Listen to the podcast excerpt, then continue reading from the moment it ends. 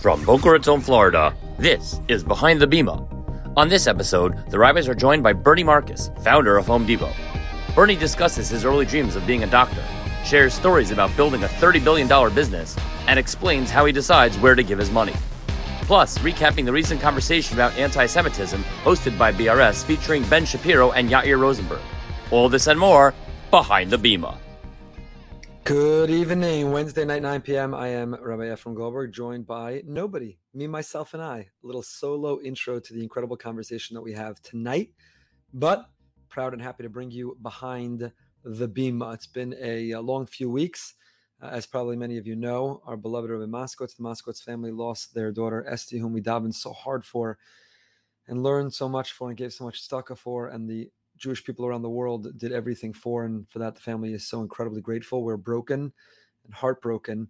And uh, last week, rather than behind the bima, we had a conversation with Rabbi Dr. David Fox, who is, aside from being a tremendous Talmud Chacham, a great rabbi, a world expert on the issue of trauma, and we had a conversation about trauma and grieving and loss and reaction and speaking to children. And you can find that as a bonus episode on Out of the Shadows on the Out of the Shadows podcast, or you could find it on the YouTube channel. It's well worth watching, but we took last week off. And as the family continues to grieve and mourn now up from Shiva, of course, the Moskowitz are very much in our in our thoughts and in our tefillos. It's been an action-packed week, aside um, from that sad and sorrowful thing uh, event that happened, of course, in all of our lives. We had our annual Mavakshim trip to New York. We had a number of men who went to New York and met with Rosh Yeshiva, Rabbanim community leaders in an effort to be Mavakshim, to learn, to grow, to be inspired, to yearn, to uplift, to enrich. And it was fantastic. I can't wait to share some of the amazing personalities and insights and wisdom that they shared with us. There is so much to reflect upon and to share. It was really incredible. My Broide actually was with us, still traveling, as he's wont to do. That's why he's not with us tonight but I'm looking forward to having the conversation with him and sharing and bringing to you some of those very special moments and some of those experiences. Also, last week, an incredible conversation, two hour dialogue and debate. Ben Shapiro, Yair Rosenberg on the issue of anti Semitism. Unfortunately, we continue to see it continue to rear its ugly head more and more and more in just more horrific episodes. I was just speaking to someone today. Is it that there's more anti Semitism, or because of media and social media, we know more about it? Now, the ugly people spewing their hate and vile venom. Someone has a cell phone, so they're recording it and they're spreading it and they're sharing it, but it's always been there. Does it feel like it's more than ever? it's just we have access to it more than ever. Either way, we have to be utterly intolerant of it and do what we need to do to eliminate, it, to wipe it out. We can't stand for it. And it was a fascinating conversation. Where does it come from? Where does it originate? What are the things that we can be doing? Should we always seek to cancel or should we seek to educate? We had on behind the Bima my good friend Myers Leonard, who really excited and so happy for him, was signed by the Milwaukee Bucks, is back in the NBA. A story of redemption, of physical healing. He had injuries and emotional, spiritual healing. I think nobody deserves a, a second chance more than him. He did really everything. And you heard it in our Behind the Bima interview. You can find that one and watch that one too. But this question of anti Semitism when do we embrace and when do we make someone our friend and when do we lift them up and when do they become our advocate? When do we confront or cancel? And when do we try to uh, um, address them in a way that is intolerant of them. So these are questions that we discussed, an amazing two hour conversation. And I'm really, really proud that the conversation, I, I, hope, was a model, an example of how to disagree agreeably. That Ben Shapiro, everyone knows, is more to the right, conservative. Yair, Rosenberg, who is a, of course, objective uh, journalist who, who writes for The Atlantic, but perhaps is assumed to lean more to the left. And yet, while they disagree vociferously and vehemently on so many things, we had a beautiful dialogue, and and you didn't see before the event or after event the menschlichkeit and the friendship uh, between the two, because in the end of the day, two practicing passionate Jews have so much more in common than there is that divides them, and we need to focus on that. It's more exciting and fun and provocative when we focus on divisiveness and differences. But when we can start with the baseline and the foundation of how much we have in common, and then we can explore those differences in a meaningful way without any vitriol or name calling and the like, so much more productive and and I'm really proud and grateful that we did that for two hours. And if you haven't watched it, it's well worth it. Most things people watch on one and a half or two speed. Ben and yet you have to watch on 0.5 speed to really be able to hear it. But you can find it also on our YouTube channel or on a bonus episode of Behind the Bima. You could listen to it podcast player, but I really recommend two hours of their of their wisdom and insights. Much they disagreed, much they agreed on, rather, and some things they disagreed on that are worth hearing and listening and considering what they disagreed and why they disagreed, which is really, really well worth it. But tonight's conversation also, we're going to talk to Bernie Marcus, founder of Home Depot. Home Depot, a national chain that we're all familiar with. Many of us shopped at. Where would we be? Where would Jews, how could Jews make sukkahs without a Home Depot? But he came from very humble roots and humble beginnings, immigrant parents, grew up really in poverty. And his dream was not retail and Home Depot. He wanted to be a doctor. Where'd that dream go wrong? And how did he end up this incredible, successful founder of Home Depot, who today spends his time on philanthropy, described he's working harder on philanthropy than he ever did on Home Depot. But he's a proud and a staunch Jew, proud of Israel, proud to be Jewish. And we'll get into that conversation about anti Semitism as well. So grateful that Bernie, a fellow Boca resident, agreed to this conversation. Without any further ado, it's a privilege to introduce Bernie Marcus. It's a great honor to be able to go behind the bima with the great Mr. Bernie Marcus, who uh, is so accomplished not only in the business world but in the philanthropic world. And as I said before we began, Mr. Marcus, we're so grateful for the difference that you've made locally in our shared community of Boca Raton, uh, really across the United States, and particularly for the U.S.-Israel relationship. What you've done for Jews around the world and for the Jews of Israel, we're so deeply indebted. So thank you for all of that, and thank you for joining us today. All right, my pleasure. So I want to I want to start with the following question. In in in reading your book and in learning more about you, um, I noticed that there were two major moments in your life which others would have described as rejection or failure, moments that other people might have been negatively impacted by. Um, first of all, the dream of being a doctor, of after two years pre med courses, applying to Harvard Medical School, being accepted on contingent, you'd have to pay a fee for being Jewish. And you said that you owe Harvard a big thank you for denying you entry. It changed the trajectory of your life.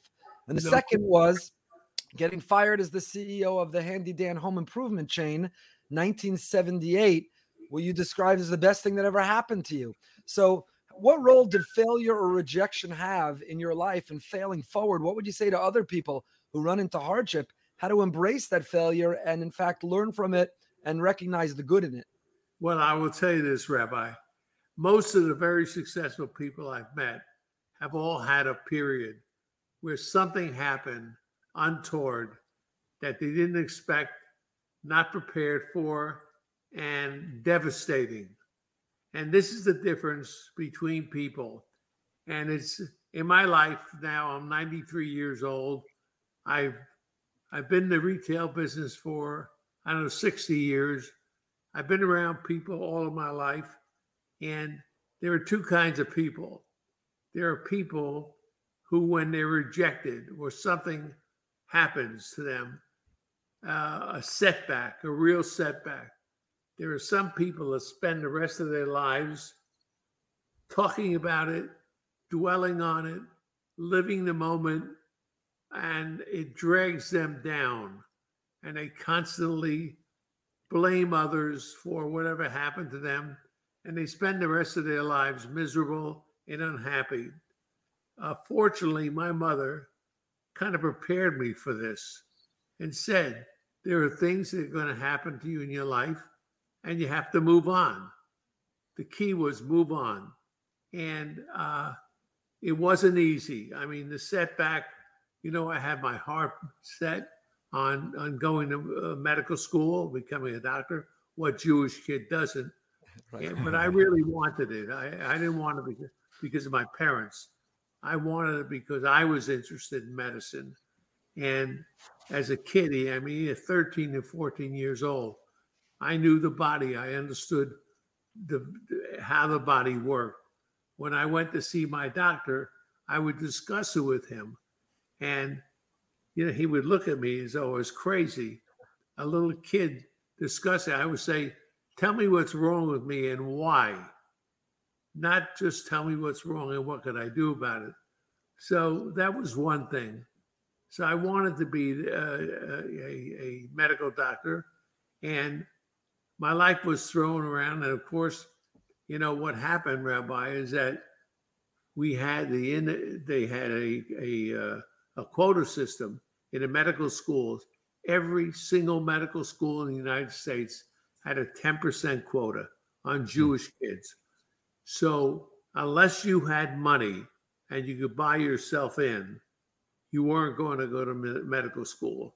Wow. It's amazing how we live life and life turns around over and over and repeats itself.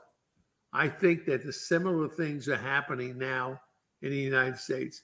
It's not going to be easy for Jewish kids to get into school, major schools.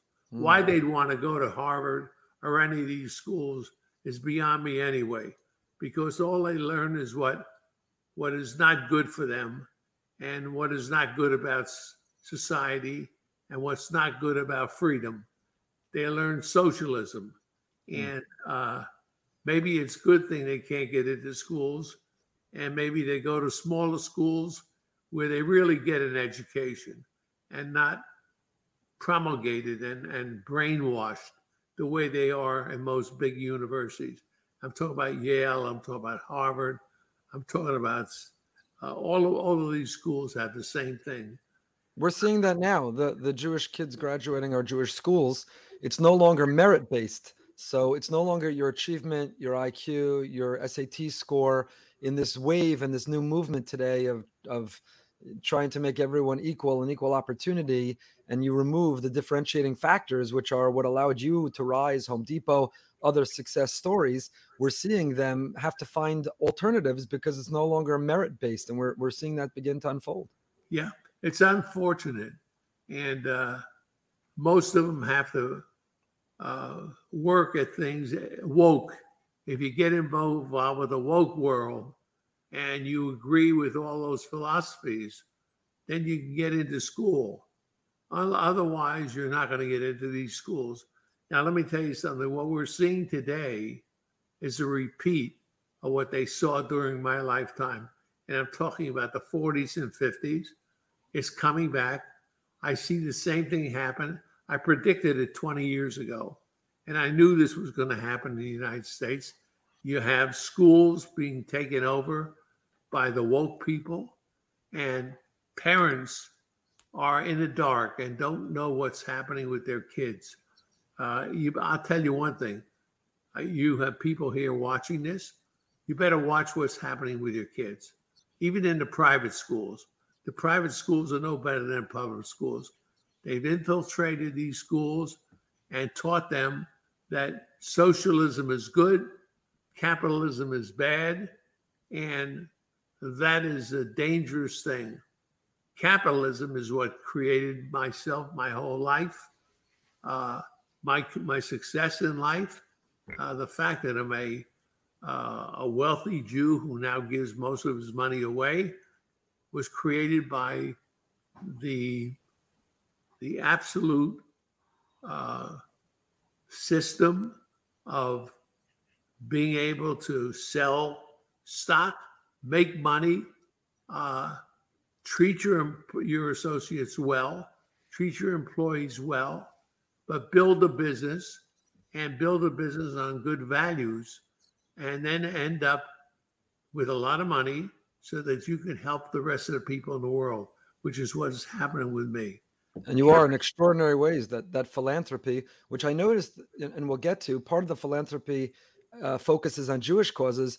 And while you didn't end up in medical school, I see that you do a lot of philanthropy with medical, uh, the medical arena in trying to help people advance medicine. Yeah, it's still in my kishkas. Yeah, right. And, and so I'm still interested in medicine and uh, we're doing a lot of things in medicine. We have, uh, as you know, I'm very much involved with the Boca Regional Hospital. We opened sure. a Marcus Neurological Center. Uh, if God forbid you have a stroke, and I'm talking to you and all the people out there that are watching, right? Be sure you end up at the Marcus Neurological Center. Um, it's the only place that treats what we call bleeders, hmm. and if you're going to die from a stroke, it's going to be from a bleeder. Right. It's the only one in this community uh, within reach, and I'm talking about from here to Miami, that mm. handles this and handles it well. Right. So that's a bit of advice for you uh, for the Marcus Neurological Center. And we set it up to do exactly that. and handle all of the things. We have a wonderful doctors there, just wonderful. Of course, since it was taken over by Baptist, they're adding on to the hospital. They're now building a new hospital. That's right. And you live in this community, and I, I would advise your congregants to commit funds to help this the best hospital in the world. You don't want to have to have a treatment in New York City. You don't want to have to fly back to New York City to right. be treated for something. We want to have those those treatments here, right around the corner, so that you can survive. Absolutely, and it has a wonderful reputation, and we're so deeply indebted to you and your family for for that among the so many other things. So when you look back at your life now, you're able to, you know, with the benefit of hindsight, say not getting into medical school was the best thing ever. 1978 getting fired was the best thing ever. But did you feel it while you were going through it? Were you oh, able to even stop right then and say, this isn't pleasant and I don't want this? But you know, one door closed, but another door is about to open. No, it took time. No, mm. no, I don't think, listen, I don't think I'm that strong. Uh, there's a moment of grieving. Uh, why me? You know, why are they taking his dream away from me? Of course, I was young when I couldn't get into medical school. I was like 20, 21, 22 and I actually quit school. I quit everything and and hitchhiked down to Florida. And I tell a story. Wow. I was out on US one hitchhiking south. I didn't know where I was going. My mother had no clue. I packed my bags. I just left the house, and a car pulled up, and there was two Jewish people in it. And I happened to be speak. I, I grew up speaking Yiddish in my house, Right. My parents were Russian immigrants, and I saw they were Jewish, and I started to speak Yiddish to them, and they adopted me on, and they said to me, if you would drive, you drive us, we're going to Miami, we'll take you. So it was a three day drive, and we stopped off at motels and we ate. And by the time we got we got down to Miami, we were mishpucha, and they had an extra room in their condo, and they invited me to stay with them, which was great. And I stayed with them for about six months. It was wow. and a great experience for me as well. My mother didn't know I was, and this was the now this was the healing. Now I started thinking about what I was going to do, and my mother's influence when I finally let her know where I was, that I had to go back to school you know, Jewish people, you have to be a doctor or a lawyer, you have to be something. So I applied to pharmacy school, dental school, chiropractic school. I was accepted by all of them. I took pharmacy because I could live at home because I had no money and my parents had no money. And I got into pharmacy, and of course, I hated pharmacy, but it, it bordered on the retail. And one thing leads to another. And I ended up in the retail business working for two guys from Harrison, which is all in my book, Kick right. Up Some Dust. And you'll know that it was not an easy transition, but I found out that I love retailing. It was like in my blood. It excited me. And, and all of my past, my medical disappointments, et cetera, et cetera, went away because I found a new life, and that was servicing people, giving them what they wanted, and creating a value for them. And I love working with people and training people. And in retailing, I had such access to that. My career at Two Guys was great. And I think it was the basis of my whole retailing. And Home Depot had portions of what I learned at two guys from Harrison. Uh, and the, the two guys' lessons carried me through uh, the rest of my life. And I found myself in love with retailing, which I never fell out of love with. Hmm. But my love for being a Jew and understanding what it meant to be a Jew and how fortunate I was carried me all, all during this period of time uh, my my my support for Israel which I'm sorry to say, many of your congregants today have lost the love for Israel. They don't understand that the reason they're successful is because Israel survived during the wars and Israel became a great state. And anti Semitism actually disappeared during the time when Israel was declared a state and for the next maybe 15, 20 years. Uh, it wasn't until the Obama years that anti Semitism started back up again in the United States. We had a free ride. We were living here just like everybody else, we weren't in danger. But I'm sorry to tell you that I think that Jews are in danger today. I really feel it. I see it on college campuses. I see it in where people are attacking Jews for wearing a, a yarmulke. Uh, you know, kids are in, in, in colleges are afraid to wear a Star of David because they're attacked. So mm. this is not a good life that a good world that we live in. And I'm we're, we're doing everything. The Marcus Foundation right. is doing a lot of things to offset that. And to it's get a huge concern. And and you know something about it because I know that when you were a child, you write in your book, you faced anti-Semitism. There were bullies who beat you up, and at 10 years old, you earned the respect of a gang who invited you to join, and that that's what got you your protection. So at 10 years old, right? So 83 years ago, uh, what helped fight anti-Semitism was connecting with the bigger bullies. If you were part of a gang, if you were part of the muscle, then then the Jews were protected. But what do you think are some of the things that we should be doing? Today. We're seeing anti Semitism, as you said, whether violence on the streets of New York or whether messaging, hate messaging here in South Florida. A swastika was broadcast, was projected onto the side of a building. There are significant people are no longer ashamed. They're not embarrassed to tweet or to post or to text. You have uh, popular podcasters. Joe Rogan, who just this week, I don't think he's an anti Semite, but he promoted an ancient trope connecting Jews and money. So some of the old ways of handling anti Semitism aren't working and the organizations that have spent millions of Jewish dollars and of others to fight anti-Semitism have not succeeded because it's rearing its ugly head. So yeah. what what can and should we be doing? Where do what do you think? And, and what are you trying to influence how we can impact anti-Semitism? Well, we we recognized this about 20 years ago. Actually, predicted what was going to happen now, and um, I was reminded yesterday. I had a visitor and he said, "You told me that about this 20 years ago, yeah. and and and how right you were. I'm sorry that I'm right, but you know, people like myself. I mean, we're talking about uh, philanthropists that are really concerned about it, that are aware of it. The problem is that most people are not aware of it. Right. Most people don't understand it's happening on college campuses. It's very difficult for kids to survive. Jewish kids they're being attacked constantly by the administration, by their professors, and by the Palestinians on and by other anti-Israel Jews. May your congregation probably has some Jews uh, in the universities that belong to some of these organizations that are anti-Zionist, hate Israel. Well, if you hate Israel, ultimately it means you hate Jews as well.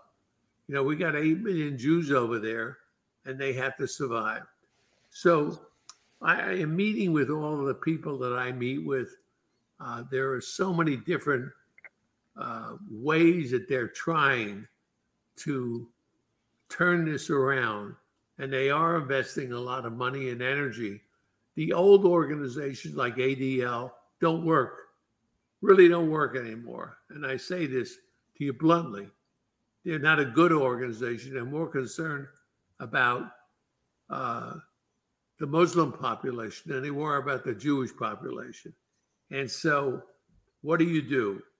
Well, we came up with something that we think is a positive, among other things. We have a lot of litigation that's going on at universities all over the country, trying to punish these people and administrations for allowing this to happen. But we we started something called Route One. Route One, R O U T E One, and what we do is send young people who are in their sophomore and junior years in high school to Israel for a three week period. Before they go, they go online and they have to spend eight hours. We pay for the trip, by the way. They pay a small portion. We pay the biggest, the bigger portion. So it's called Route One. And I would suggest for your own congregation, anybody in your congregation that's in that age limit, age limit, that you should get them on Route One. We're sending this year, uh, last year during COVID, we had 4,000 people, 4,000 from all over the country. This year, we're going to have 5,000. Next year, about 7,500. Mm. And then we're going to go up every year from there. The three weeks that they spend there is not playing games and having parties. They're learning about Israel, why Israel's there, why it was formed, why is it why is it was a it was a desperation to, to save Jews from all over the world and give Jews a homeland because they weren't welcome anywhere. And eventually they were thrown out of every country, which we see now. Being a Jew in France is not a good experience. Being a Jew in the UK is not a good experience. Of Brussels or Germany, it's the same thing all over the world. The only place you feel safe is, is in Israel. And Israel needs our support, whether you agree or not. They have politics the way we have politics. I, I don't leave this country because I disagree with Biden. All right, I'm still an American. He's still a president. I respect the fact that he's a president. I don't have to agree with him, but I don't leave the country. These people are being pushed out of France and England and other places, and they end up in Israel. And it's the only place they're going to survive. I would hate to think that all the Jews in the world have to end up in Israel. I would like to think that we could live in this country the way we have in the past. But if Jews don't wise up and they don't begin to understand that it's right under your nose, and they say, well, now it'll go away, you know, it'll disappear. It's not really anything. Uh, that, that never served us well. Yeah, through history, that never served us well. When we you know, you know, the holiday of Purim is coming up, and Rabbi Soloveitchik had an insight about the holiday of Purim. He said, "You know what the miracle of Purim was? There was a man who rose up, Haman, and he said what he planned to do to the Jews, and the miracle is we believed him, because throughout our history." You know, the people get up and they threaten and they say explicitly their feelings or what their intention is. We excuse and we rationalize and we explain and we, and the miracle is when we say, you know, we believe him and we better do something about it, and we've got to believe him. With anti-Semitism on on the rise, you know, I think we think one of the biggest responses we have to have is to be a proud Jew, a practicing right. Jew, a passionate Jew. When Jews cower and Jews are afraid and Jews apologize and Jews are defensive for being Jews, and when Jews are ignorant as Jews and Jews are disappearing as Jews, we shouldn't be surprised when other people also want to erase us. But when we stand up proudly and passionately, and when we practice, I think we're missing an opportunity. I wonder what you think about this, Mr. Marcus, on these campuses and elsewhere. You know, the, the, the kid who's being told you can't wear the, the Star of David, we should be telling him, look, if you're going to be harassed or discriminated against for being a Jew, you might as well learn about what it means to be a Jew. So let's leverage anti-Semitism as an opportunity for outreach. Let's inspire and let's let's awaken this next generation to be passionate, proud, practicing Jews who tell the world, I'm not going to apologize. I'm not defensive. I'm not going to stop wearing. And I, that's what you're doing, sending them to Israel, which is which is brilliant to come back from that three week trip to be proud and knowledgeable and practicing Jews who don't want to stand down. That's what that's what you did, right? When you were 10 years old, by yeah. affiliating with the muscle, you said, I'm not going to stand down. I'm not going to apologize for being a Jew. I, I, I hope I hope this is a sermon that you're teaching in your synagogue because Many conservative rabbis don't do this around the country, really make more excuses than they do uh, telling people that they have to be proud of who they are. Listen, how much do we contribute to the society? Think about what Jews do in every part of society, in science, in look at what happens in Israel Every phone in the United States is part of an Israeli uh, piece in it. Every plane right. that flies is flying because Israel made a part that, that makes that plane fly. And here in the States, you think about all the things we've done in medical science, how many med- medical science uh, people I meet who are Jews around, we're, we're helping society and we're helping this country get better. And we should not be ashamed of who we are. And we do it because of the strength that we have of Judaism in our, in our bodies that right. tell us this is what we have to do. Yeah. It gives the courage. And we have to have courage because if we sit back and we don't fight, they're going to run all over you. And to allow people in Congress, in Congress, to be anti Semitic and not get to kick them the hell out of office, then you have to be ashamed of yourself. And I'll tell you one thing you better get involved with politics because if you think politics is the other guy's problem and not yours, then you're making a very big mistake. You think about some of the Jewish members of, of the House that right. support AOC and her and her gang of people. They they they support them every year. They know better than anybody else. In fact, they're worse than anybody else because they know what the problem is and when I speak to them individually, they say, well, you know, we're going to change them. You're not going to change them. Right. They're going to change you, which they already have because they support them. So I think we have a lot to do with, from your side, from learning that we have to be who we are and be proud of who we are. We are great contributors if you look at the world of philanthropy, right. Jews Jews are involved with philanthropy. I think I think I remember the number was something like between 15 and 20 percent. We represent a half percent of the population, and yet most of the philanthropy in the United States comes out of Jews. And the Jews, unfortunately, are supporting universities that are mm-hmm. worse enemies. I, every time I pick up the paper and I see a Jew give $125,000, $125 million Million. to a place like Yale, a place like Harvard, a place like USC, it makes me sick. How stupid can you be? You're like feeding the enemy. We get we do things with universities, but we do programs and we control it. Whatever we give them, we know where it's being spent, and it's not spent on woke. Mm. It's not spent on building a sports arena. That doesn't help anybody. It's built on on, on making these kids smarter. And so I, I think before you give money to universities, use your head. Use your head. How is the money going to be used? You're putting in some of these universities at Harvard is sitting with billions of dollars, billions, billions. And yet you go to Mass General and it's a crap house.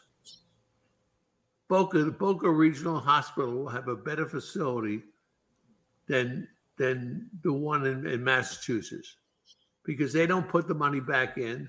They're bankers. They're, they're, they're bankers running, running money, making money each year, and people continue to give them money how stupid is that? You know, How- you know the story they tell about the the frog and the beaker that you know the, the you have a pot of water and it's on a very very slow low flame a slow boil and the the frog will boil to death because it's going so slowly it doesn't realize that it's going to be killed. So the frog boils to death in the this low flame and the slow and that's what's happening around us as you're saying.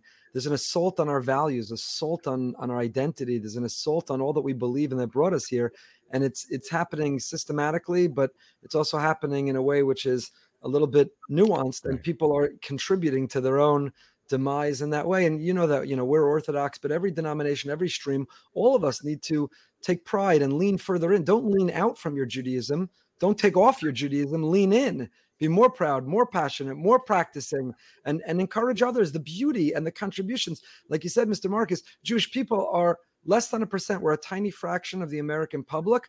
But did you know that 20% of kidney donors in America are Jews? 20%.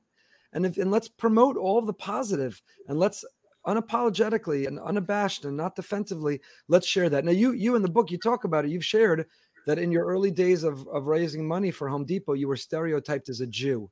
And and what was that experience like? Was that anti-semitic or did you feel more of a responsibility that if you're stereotyped as a jew you've got to carry the jewish banner jewish identity? What was that like? No no i i have to tell you something. My partner arthur blank and myself we're very proud of being jews.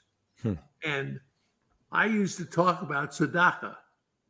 I would go before these audiences of anti Semites and I would talk about tzedakah, how Home Depot invented tzedakah for big companies. Home Depot, whenever there was a hurricane, when there was an earthquake, we raced to help the people that were our customers, and we didn't care about what their what their uh, religion was. We didn't care if they're Christian or Muslim or anything. We helped them because it was the right thing to do. And we talk about tzedakah at Jews. This is what drives Jews. Most Jews, that's why we you give, like you said, 20%. Uh, nobody else gives that kind of percentage uh, except for Jews. And we have to be proud of what we are. Uh, I am, I have been, and I always will be, and I'm a promoter of it. And I tell young people when I meet with them, but they should also. On RootOne, that's what we teach them, Rabbi.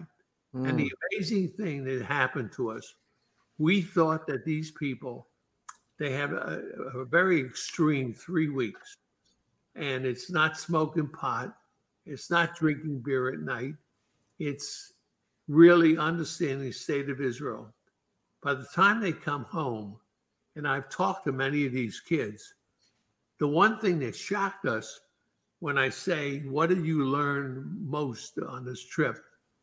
And they said, How proud I am to be a Jew, not a Zionist, but a Jew. Mm-hmm. We thought they would come back pure Zionists. They did. They were supportive of Israel. But all of a sudden, they wanted to have Shabbos. They wanted to have a candle lighting on every Friday night. They came back, they talked to their parents, and they say, We want to lighting, light a candle on Friday nights. We want to have a Shabbat. We want to have the, their family sit down together. We want to go to the synagogue together. And every single one of them, I mean, bar none. And this was the shocker of RootOne that they came back feeling this way. And many of them went back to Israel. Wow. And and and decided that they wanted to either live there or or get more training for like another year. So it was Israel taught them how proud they were of what they accomplished. When you look at the Middle East, it's barren. It was sand. Right now, they're rebuilding the Negev. They're just rebuilding it. Right. Imagine a lake in the middle of the Negev. And they're mm-hmm. building a lake in the middle of the Negev in Beersheba. And, you know, before Israel was formed, Jerusalem and that whole area is a swamp with malaria and, and, and all kinds of terrible things living there, and Jews turned it around. Today, Jews are 90% self sufficient on water. Hmm. It's amazing. And meanwhile, the Arab world is busy trying to destroy Israel instead of learning from Israel, instead of saying, you know, let us be like Israel. Uh, fortunately, we have the the uh, Abraham Accord, and that's spreading. And I hope there are more countries. I hope that Saudi Arabia and that yeah. Egypt join this group because what they're doing is they're learning how to make their own country better by listening to the Israelis, the brilliance of the Israelis. Imagine 90% of the water having a lake in the middle of, of Beersheba. Well, who would ever do that? Certainly right. not in an Arab land. So um, we have a lot to worry, and we have to be proud of what we've accomplished. And what happens with these kids on RootOne, they see all of this, and they say, "Holy mackerel!" They can't believe it. Um, what's the organization called? Um, uh, Birthright. there's an organization that shows all the inventions that come out of Israel. Ah, It, it's it's brilliant. I mean, Right. I, I've seen things there that I don't believe, where blind people can see, where uh, people who don't talk can communicate, and they have a process for all of this stuff. Jews, incredible. Where did where did you develop this love of Israel? Did it come from your parents? What what age were you your first trip to Israel? And where's your favorite place to go in Israel? Um, I I've been involved with Israel for about forty years. Uh, I've been an active uh, when I ran Home Depot originally. I had no time, but if you remember, uh, forty years ago, I don't know how old you are, Dr. Uh, Rabbi Goldberg, but forty years ago, they were going to pass a law on who's a Jew. I my, in other words, if you weren't born a Jew, and if uh, if uh, if your grandparent wasn't Jewish, you weren't considered to be a Jew. And I got involved with it, and I worked together with somebody like George Shultz, and we formed Israel Democracy Institute in Israel, which is today the most powerful organization in Israel, and it's non-political, but it helps make the laws that keep Israel safe and strong and democratic. And uh, I've been involved since then. So 40 years ago, I remember going to Egypt and to uh, to uh, what was it? It was mainly Egypt, and I saw the poverty. And then when I crossed the border and I went into Israel, it was like going from, you know, down a hundred years ago or two hundred Mm. years ago into modern society, and I was shocked. I couldn't believe that they did what they did in such a short period of time.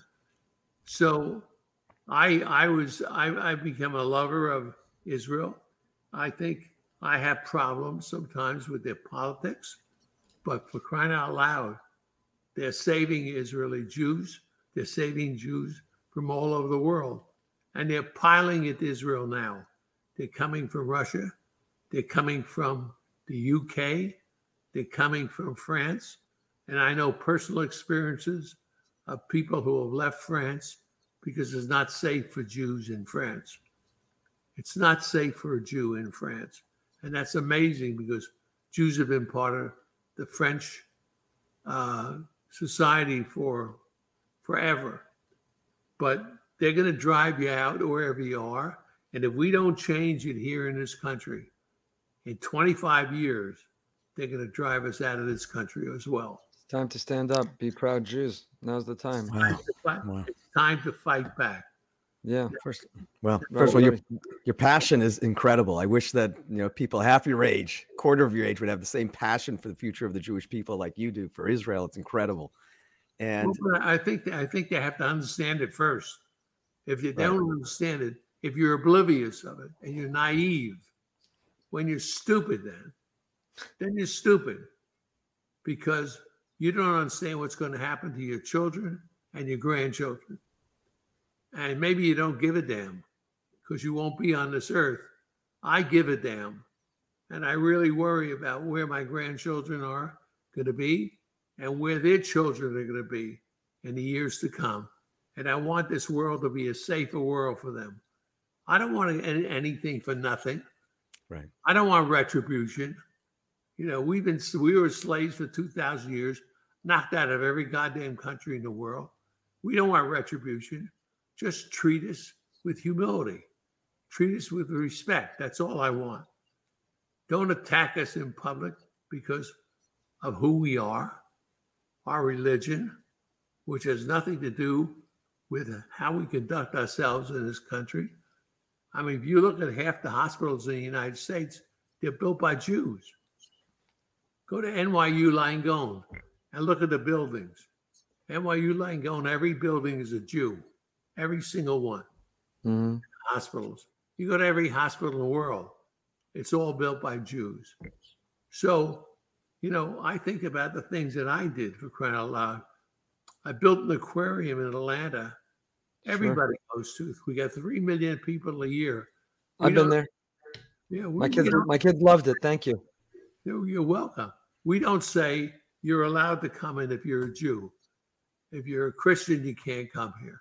If you're Muslim, you can't come here. If you're if you're black, you can't come here. We don't say that. We want everybody to enjoy it. And this is the motto, this is the motto of how Jews behave themselves. But when somebody puts a finger in your eye, you bite their goddamn finger off. You don't take that crap. We are powerful as Jews and we have to fight back. Use your power. Stop hiding. Exactly. Exactly. Mr. Marcus, we need more of that. You could be 93 years old. You're on the front line for us. It's not an age. We need that that passion and we need to stand up and we need to be proud. Everybody cowers, apologize, don't tell them, don't show. It's the opposite. You know, you see this in, in Israel. When did Israel make peace? Israel made peace with Egypt. Israel made peace with Jordan. Israel made peace when it had governments who were strong and powerful and proud. And the ones who were ready to make concessions and apologize and live in fear have never yet made peace. Peace comes. People respect you when you respect yourself. They respect you when you're proud and you're strong. That's when they respect you. That's what brings the peace. That's Yeah. what we need more of for sure. Let me ask you a question. Are there projects out there that you say to people running the foundation that you only wish someone would come to you with this project? I've got money to invest. What are people not focused on right now? Well, you know, I I think that you have to look at the bottom line. If you're going to go invest money, let's say in Israel, just to get your name on a building, doesn't mean anything. What effect is it going to have on everyday life? We got very much involved in Magen David uh, Dome. Uh, we went there about, I don't know, seven years ago, and we looked at it where the blood supply was. Imagine 98% of the blood supply was in, in, danger every single day. Every time a rocket came over, they could have knocked the blood supply of Israel, 98% of the blood supply of Israel. You want to talk about, you want to getting the jugular vein and killing somebody? They, if the Arabs had hit this place and they show me how they move from building to building, from room to room to save the supplies. So we got very much involved in building a new blood supply area. It's three stories underground. A direct hit can't put it out of commission. Wow. It's self-sustaining. It's got its own, its own engineering, and a direct hit, either from a bomb or a rocket or even poison gas. They've made every single thing available. So everything, so the blood supply is so when you're in Israel and God forbid you have an accident, you're going to know you're going to get blood. The IDF knows they're going to get the blood, and you know it's it's the kind of organization that has the ability to save lives in Israel and make Israel a stronger place. That's the kind of place that we support. That's great. So we, we pick out places where we see there's a bottom line. On campuses, we we have we we support places like Hillel, where we know there's a bottom line, and we do inv- inv- involve ourselves with a lot of litigation, where mm-hmm. the administration allows things to happen and believe me, the administration is made up of Jews. Hmm. And they allow anti Semitism on the campuses. And they're uh, like, they'll make noise, you know, keep quiet. Maybe it'll go away. It's not going to go away, it gets worse. So we sue them for Title VI. And once the threat of suing and, and the cost of money hits them, they start backing off and they start acting like the way they should have been. And listen, we had in Atlanta where they put a in the uh, in the on the campus where the kids live uh, signs on every door Jews get out. Not Israelis get out, Jews get out. You're not welcome here. Hmm. And the administration just allowed it to happen. And we happen to give a lot of money in different programs to the university. And we, like other people, we got them all together and we threatened that that was it. If you didn't solve the problem, you're not getting any money anywhere. And we got together, put pressure on, and sure enough, they acted in a, in a heroic way and did the right thing. So I'm just telling your congregants, don't allow this crap to happen. Something what do you think about Mr. Marcus? What do you think about the following idea? I had, I had a friend whose uh, son was at a prominent Ivy League institution. They have a Hillel there. And this is a kid who served as a lone soldier in the IDF before going to this Ivy League. So he put his life on the line to fight for Israel. And he went and he asked the Hillel director there, let's put an Israeli flag in the in the lobby of the Hillel. And the Hillel director said, you might offend people. Israel's an occupier. Israel's this. We can't put a flag. So I thought to myself, and, and you're the one who could get this done.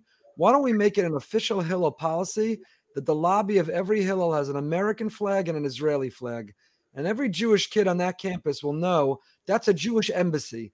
If I feel threatened or I feel in danger, I want to be around other Jews. I see the American flag and the Israeli flag in the lobby of every Hillel in this country. What do you think about that? I think it's a good idea. Rabbi Goldberg, I'll work on it. Okay. Thank you.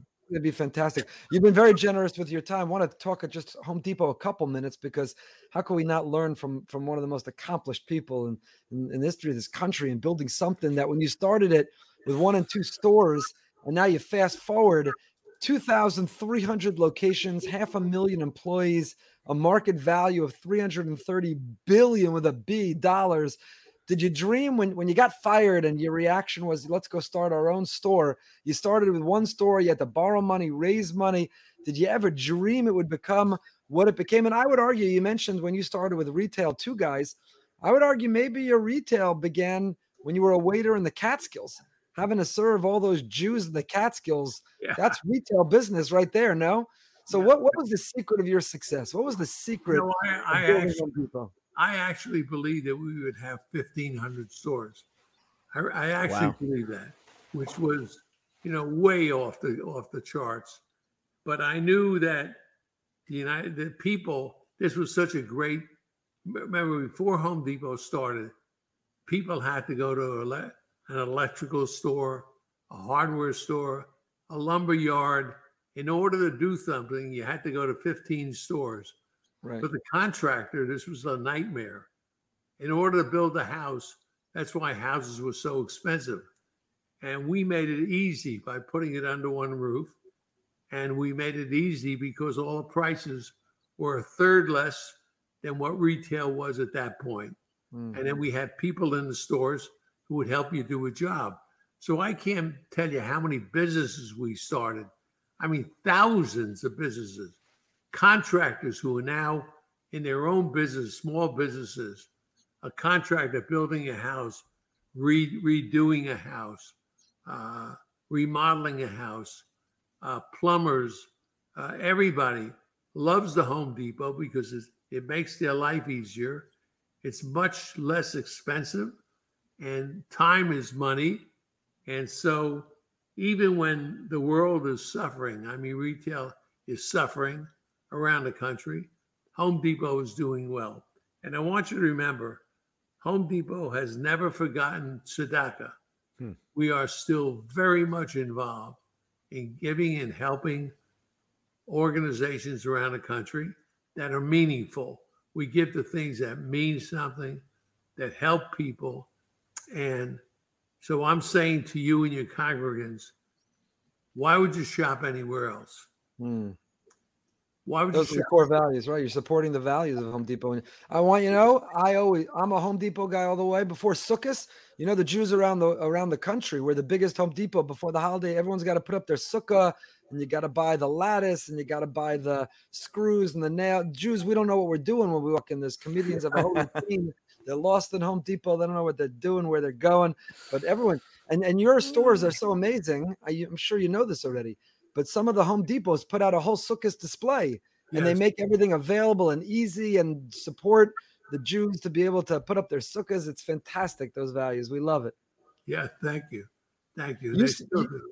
Still you do. said that you said that one of your secrets to your success was surrounding yourself with people who are better than you. What did you mean by that? Surrounding yourself with people better than you. How do Yeah. you find them? Is that true for every, is that true for our business too in the synagogue? Well, you know what? If you surround yourself with people who are smarter than you are, you end up with a better product. It makes life easier, makes your life easier, unless you're insecure. I'm not insecure. Arthur is not insecure. So we went out, we got people that knew more than we did Hmm. in the financial area, in the internet, in in retailing itself. We hired some geniuses, guys who are real promoters. We allowed them to flourish, and they flourished. As they flourished, we flourished. We became the marketing place in America for new products, and more importantly, for teaching people how to use the new products. And so our formula has continued through the years and does it even now. But Tzedakah is still the heart of Home Depot. I mean, whenever there's a hurricane, I could tell you when there's a threat of hurricane, let's say here in Florida, the trucks already are loaded with batteries, with generators.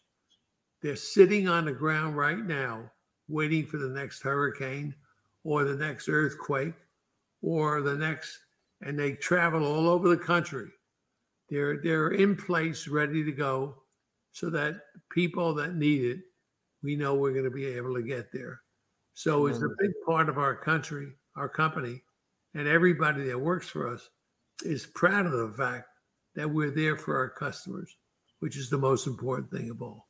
And the people that work for you stay for a long time. They, they wear how many years they've been there, and it's not a business that turns over. That tells you a lot about the culture of the business that the people stay there. You've also spoken about the difference between what you call customer service and customer cultivation. What, what's the difference between the two? Well, customer service is just selling somebody something. If you come into the store and you want to buy a faucet, we would rather teach you how to save your old faucet at a third of the money or a tenth of the money. And then you go home, you find out it works. And next time you come to the Home Depot, that's where you come because we teach you how to do it. Right. At the, at the, we're not interested in making a big sale. In other words, nobody's on commission, so that when you come into a store, we don't care what you buy, as long as it's the right product that helps you, and that's all. That's all we're concerned about, and that's the philosophy of Home Depot. So, uh, and everybody that works for us knows this. Uh, we had I just got a letter from somebody that told me they had a whole big problem that they had to uh, fix in their house. They needed certain kinds of pieces of lumber, and they had no way to transport the lumber to their house. And our guy in our store cut the lumber down to the pieces that he needed. He did it in the store. It fit in the car. And when the guy got back to his house, it fit together. So he basically did half the job for the person. Mm. And he waited for him. It was his time off. He had already checked out. Wow. And he waited for him to come back and, and bring his car. He had a bigger car. And the guy wrote me a letter and said, I've never had this experience before. This happened to me last week. Wow. That's amazing. Do you ever go undercover to our local Home Depots here in Boca? Yeah, I can't because they know me. Oh, yeah. They they know when I walk in, I, I usually wear a cap, you know, baseball hat or something, and I slink in through the lumber yard. But it, it takes them maybe 10 minutes to identify me. And before I know it, I'm surrounded by people. So, Right. but listen, I'm happy I'm out of there 20 years that they still remember me. If you ever need anything, we'll pick it up for you. Don't just let us know. We're happy to go get it for you. Okay. Nobody, nobody knows us. Mr. Marcus, you're you're incredible. Your energy. I I, I saw you said once uh, recently at 93, you're working harder for philanthropy than you ever did at Home Depot. So thank you for continuing to work for the Jewish people and work for freedom and work for the values that we hold dear. And thank you for for going behind the bima. Know that we're just down the block from you. You've got a congregation and rabbis who passionately care about the same things as you, standing up for Israel, standing up for the Jewish people. And we have a congregation, we have a night for Israel, all the events that we do to stand up for, for Israel and stand up for the Jewish people. And we're excited to partner together. And we thank you for all that you do. All right, thank you. Uh, make sure you get your children, sophomores and junior, on RootOne. Absolutely. That's very, that's very, very important. We're going to encourage it for sure. We're going to encourage it. Thank you. All right, thank you very much. I hope you enjoyed that conversation as much as I did. It's amazing. Somebody who's not a young man is still so active and passionate and vibrant and really so much to share in such an eloquent way. It's really refreshing to see that pride and that passion for the Jewish people. And all of us need to uh, get involved and whatever our capacity is, but we all have the opportunity to try to influence our surroundings and fight for the things that we believe in, that we care about, and that we want to make a difference on. And Bernie's one example of it. He should continue to have many more years and continue to do many great things. We're so grateful to him for having been on Behind the Bima. Thank you to Glenn Golish for his help with that connection and for arranging the opportunity. And until next time, stay happy, stay healthy, and stay holy. Thank you for listening to Behind the Bima. If you enjoyed the show, please subscribe, rate, and review on Apple Podcasts, Spotify, or wherever you get your podcasts. We'll see you next week for another peek behind the Bima.